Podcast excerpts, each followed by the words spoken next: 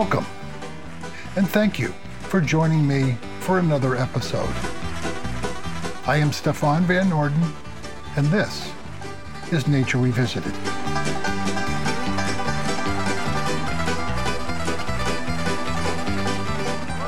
The Appalachian Trail is a footpath that winds up the east coast of the United States, going from Springer Mountain in Georgia to Mount Katahdin in Maine. The trail was conceived in 1921 by Benton MacKaye.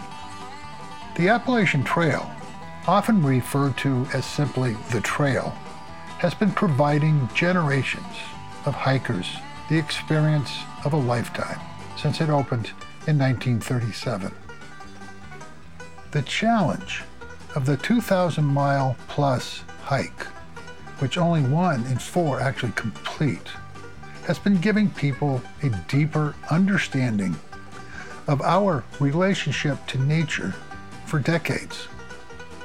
There are other wonderful and longer trails around the world, but the Appalachian Trail is truly an American treasure.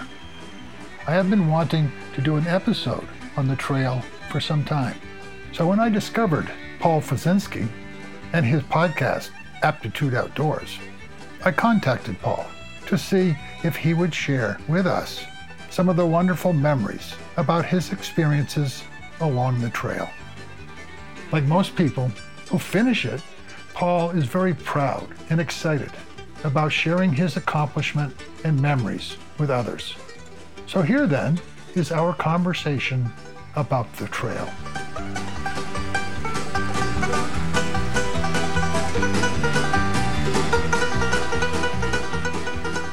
So, yeah, growing up, I grew up in southeast Michigan. Lots of parks and stuff down here. We have the Great Lakes. In our teenage years, kind of traveling to a place in southern Ohio called Hocking Hills. That's where I got my first taste of camping. We would spend long weekends down there just wandering around. There's lots of caves, lots of caverns. We would take $15 tents and lay them on the ground, and we didn't have any sleeping pads or anything remotely you know, conducive to a successful night's sleep. We would just sleep on the ground and got my badge for the outdoors out there learning the hard way. And uh, we used to heat our house with wood, and it was just a lot of time spent in the woods. And as a, as a child, it wasn't always the most enjoyable because it was associated with work. But uh, as I got older, I grew to love it uh, quite a bit, obviously. Now, did you do a lot of, of hiking before you contemplated going on the Appalachian Trail? Yeah, so prior to the trail, we did a lot of hiking around a park by where I live right now called Oak Openings. It has a 17 mile trail. And I kind of fell in love with that park by getting lost out there. And I spent pretty much every weekend for a few years hiking that 17 mile trail.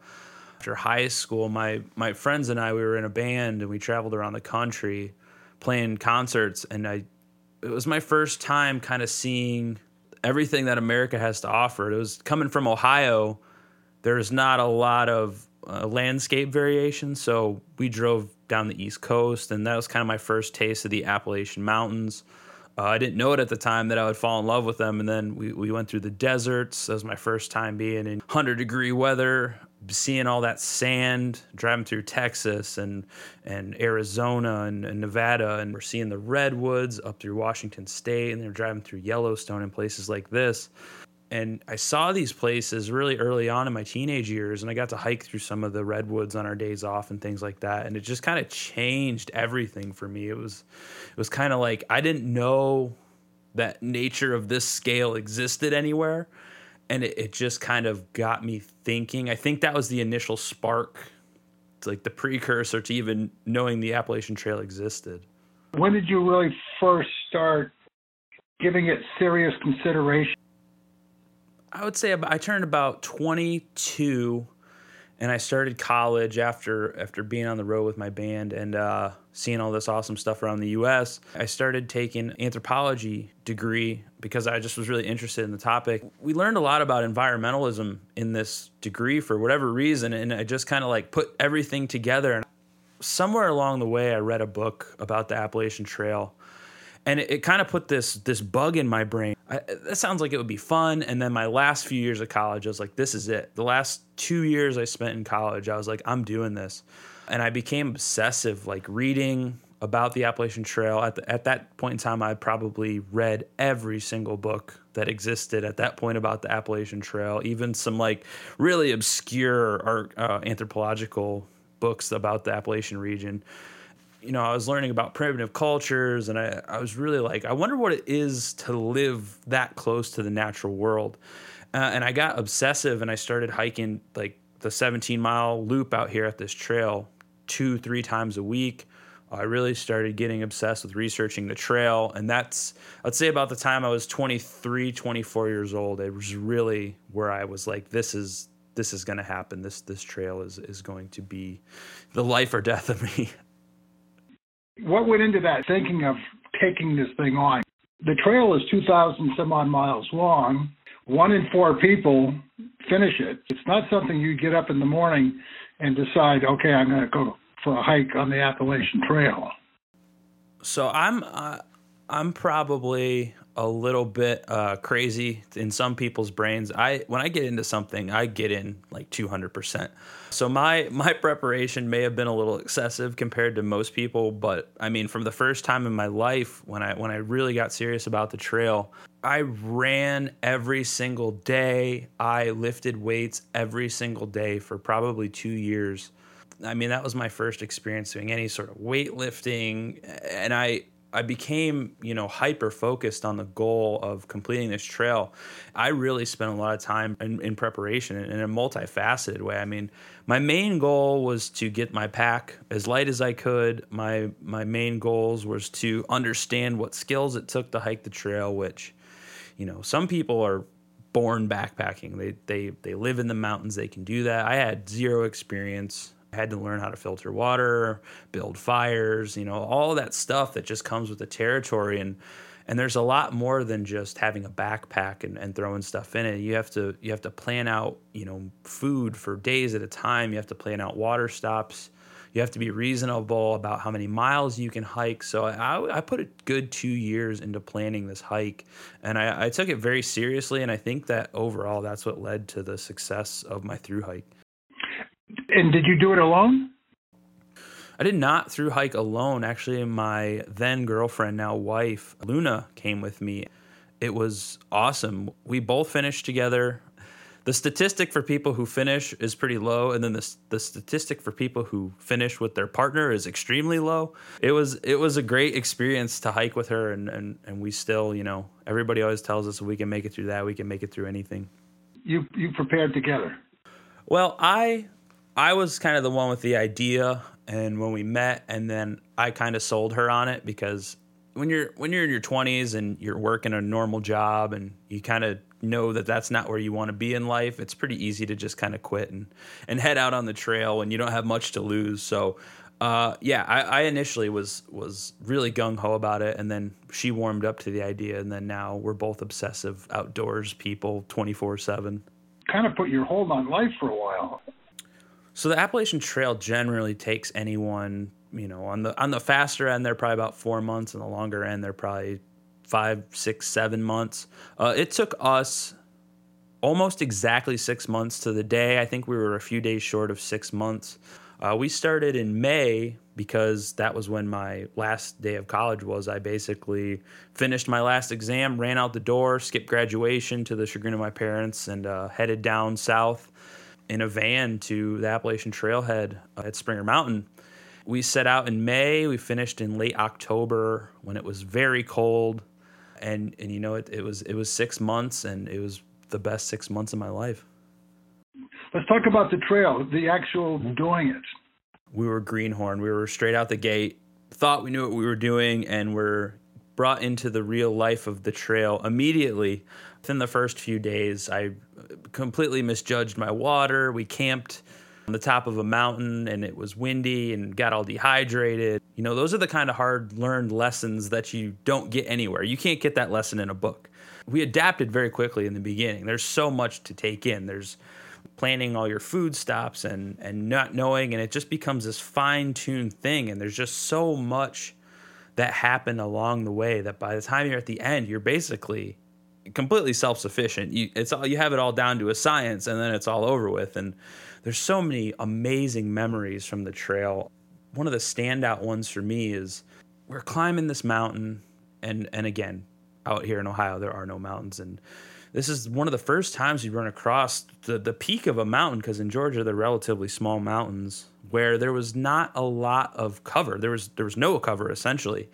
Uh, and, and you always hear, you know, don't go outside when there's a thunderstorm. Don't go outside if it's lightning. Well, when you're on the trail, you don't have a choice. You're outside. That's you're always outside. So it's advised to stay in the tree cover and, and get down low. Well, when you hike up on the top of a mountain and you're a half mile into this hike and a, and a giant bald and a thunderstorm breaks out, you're kind of in trouble. And I'm talking treacherous thunderstorm, like wind blowing you sideways, hail to the face, lightning. but the only thought that's running through my mind is I have basically hiking poles, essentially lightning rods in my hand, and I have lightning rod on my back, and, and this is not going to be good. And we're up there scrambling through this thunderstorm, and we finally get down off of this ridge, and the thunderstorm stops. You know, you're kind of like thankful that you didn't die we get to the camp we wanted to go to and kind of settling down. I turn around, I drop my pack, and, and there's this view that is just mind blowing. And, and I, I always think back on that moment, like one of the scariest moments in my life, back to back with one of the most beautiful views I've ever seen. And I always think that's kind of like a metaphor for for life. I mean, especially in the outdoors, it's unpredictable. There's there's tons of moments like that, but I'll never forget that moment as long as I live.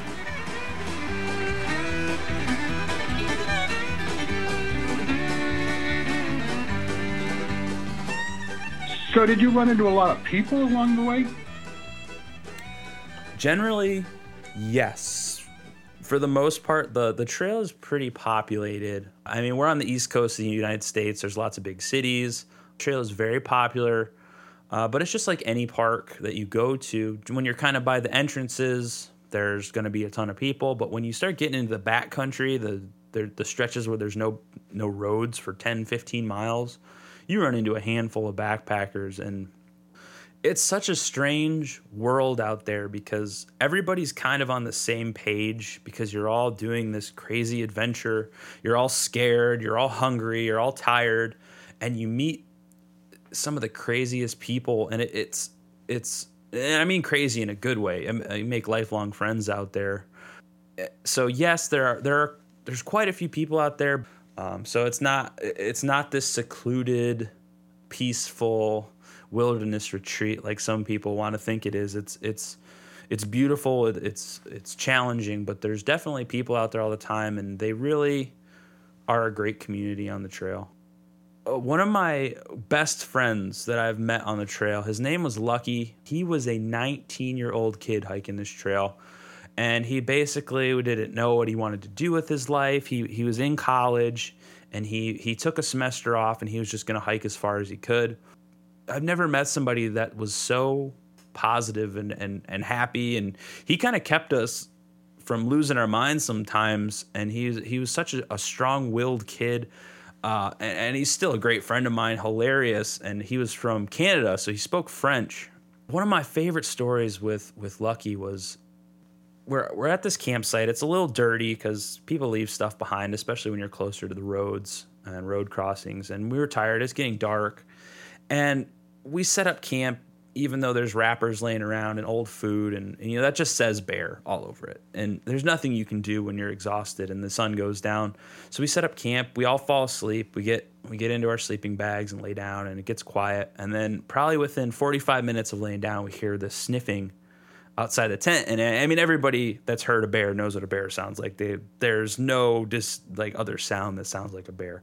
So I'm whispering to him. He's maybe 15 feet away in his tent. I'm like, hey, Lucky, I think that's a bear. And we're like, should we get out? He's like, yeah, yeah, let's get out. Uh, so we get out of the tent, and I'm like, well, what do we do? And he just starts belting the Canadian national anthem at the top of his lungs. Come to find out the next morning that there are people camping like probably 40 yards away that we had no idea were there. So that was uh, an interesting night. They probably thought we were out of our minds, but yeah, that was that's one of my favorite favorite stories from the trail. Would you travel together with some of the people you would meet? Oh, yeah, absolutely. A lot of the people that we met on the trail became like a family, or, or in Appalachian Trail terminology, through hiking terminology, it would be like your your tramily, uh, your trail family, and and these people. I mean, I just talked to one of my friends from the Appalachian Trail Scribbles today. I, we were texting today, uh, and and you know these are people that that they become great friends on the trail, but they become like an extended family. You, you know, sometimes someone would go ahead, some someone would fall behind, but I would say the majority of the time you're you're with these people. There's points where we all wanted to give up. This is not uh, something that you know you should take lightly. This is an endurance trip, and it's it's brutal mentally, it's brutal physically. It, it really shows you like the kind of the good in the world, and, and these these people come together, and they're like an integral part of our lives still to this day. What are some of the other hazards along the way? I would say one of the biggest hazards of the trail is probably not really getting in tune with your abilities. Uh, there's times where people push themselves too hard. That's where you get injured. And I can't speak for everyone. I felt relatively safe on the trail. And granted, I'm, you know, 6'1, I, I, was 190 pounds when I finished the trail, so you could imagine I'm not a lightweight kind of guy. You know, I never really felt threatened. Sometimes there's there's people on the trail that are a little questionable. You know, there's a lot of things that can go wrong. I, I sprained my ankle 17 miles from the nearest road, but that was just you know bad timing and bad luck. But yes, I would say the most dangerous things overall would be the weather. If you're not careful, you can get caught in some really nasty storms. You can get caught in the cold and you can get hypothermic if you don't have the proper gear for the proper season. You can you can get dehydrated very easily. Uh, you can get malnutrition with just not eating enough. There's so many factors that go into it. You just have to be able to listen to your body. And I would honestly say, without without a shadow of a doubt, that animals are the least of your concerns. And and that's a lot of people's biggest fear. Dealt with bears on the trail. Uh, ran into moose. I, the biggest animal you have to fear out there is mice chewing through your backpack and ruining all your gear and food. Uh, it just comes down to common sense and, and really kind of listening to the weather and listening to your body and not just trying to be macho man out there. It, it, it, that's where you're going to get into trouble. What advice would you give someone who might be considering taking on that challenge? It, it's not for everyone. The trail is not for everyone. It's it's for people who are driven. Uh, if you're the kind of person that can pull yourself out of bed every day and, and just put your boots on the ground and get going, whether you're sore, whether you're tired, uh, then you can handle the trail. It's not as romantic as a lot of things make it out to be. It's it's beautiful. It's scenic. There's so much awesomeness that comes from the trail, but it is still basically an ultra endurance marathon um, and and I would recommend it to anyone out there who's willing to put in the miles and put in the time. And it's it's such a life changing thing. And if if you're gonna go out there, I would recommend 100% the the only thing you can do is to read up on it and, and read through the forums and, and just kind of trust your gut because you can you could read till you're blue in the face like I did, but there are things you're not going to encounter until you just it happens and in person and, and and I think that's half the fun is is learning what you're capable of when it kind of comes to that. And and there's there's so many so many people giving advice and sometimes you just got to go with your gut and do what seems right. How did it change you and how did it bring you closer to nature?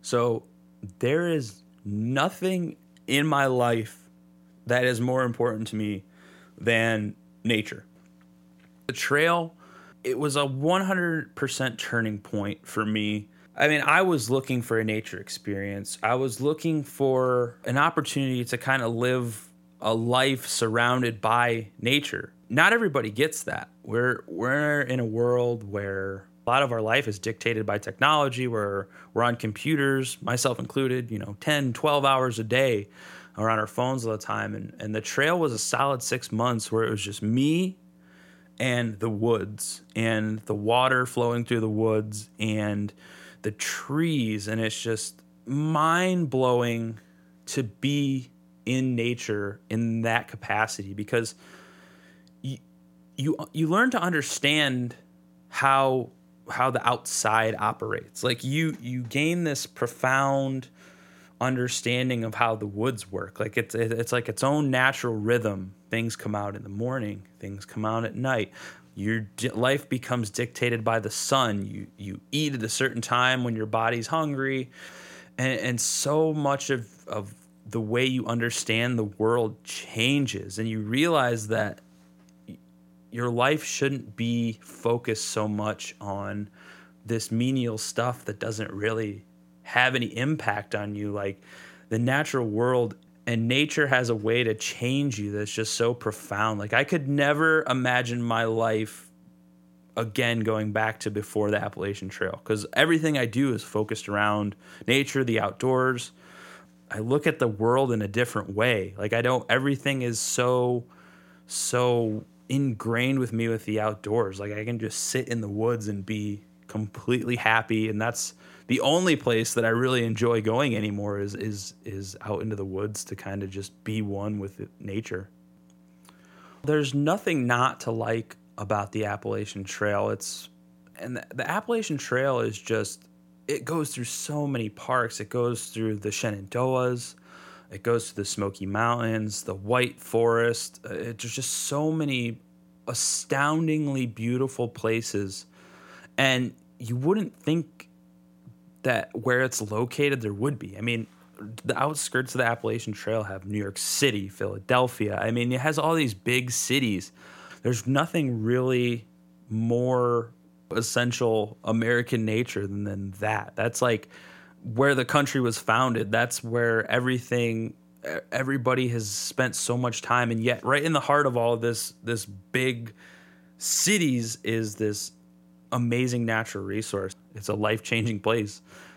So I'm going to assume that you would agree with me is that the people who conceived of this idea, um, if they were alive today, they would realize that it was a very successful endeavor. Oh yeah, absolutely. I and actually one of the first people to to through hike it was Grandma Gatewood out right out here from in Ohio as well. So I would say it's one of the greatest successes there even for people who don't complete it. I mean, even if they spend 4 days on the trail, and it's just such a great place to go and and I mean, do you think it can get too popular? Yeah, that's kind of a point of contention. Uh it's kind of hard with with nature because one of my biggest goals is to get people outdoors.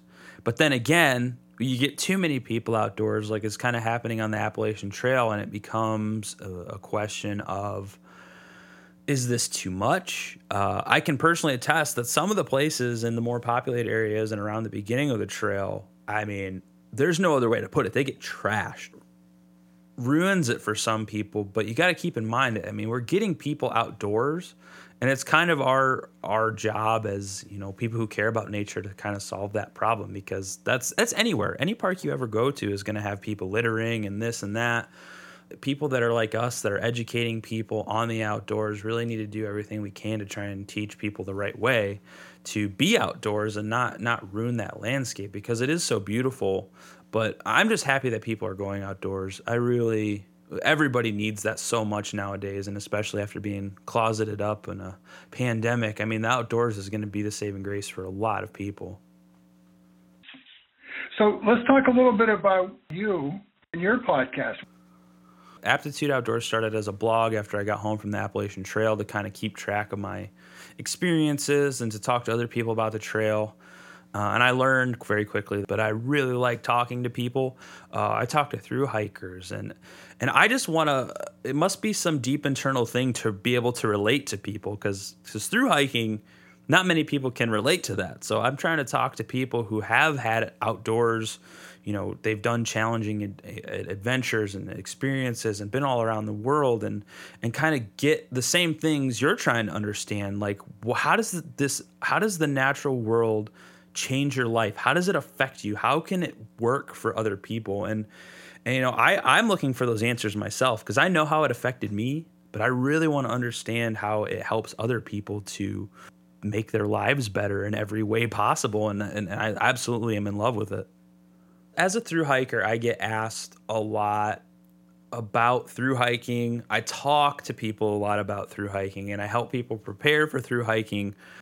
Through hiking is is the extreme end of being in love with nature. I, it, it's not for everyone.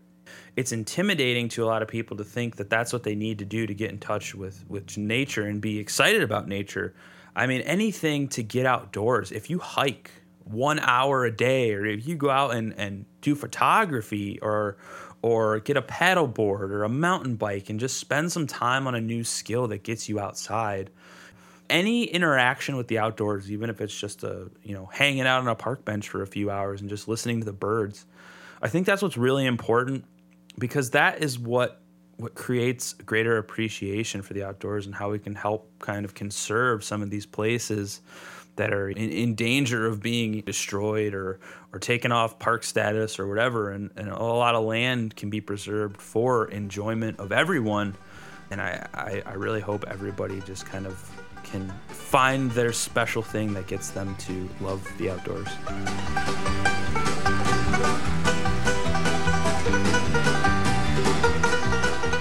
I hope you enjoyed our conversation with Paul Fazinski and that his excitement about hiking will encourage all of us to get outside more, whether it's a 2,000 mile hike or just around the corner.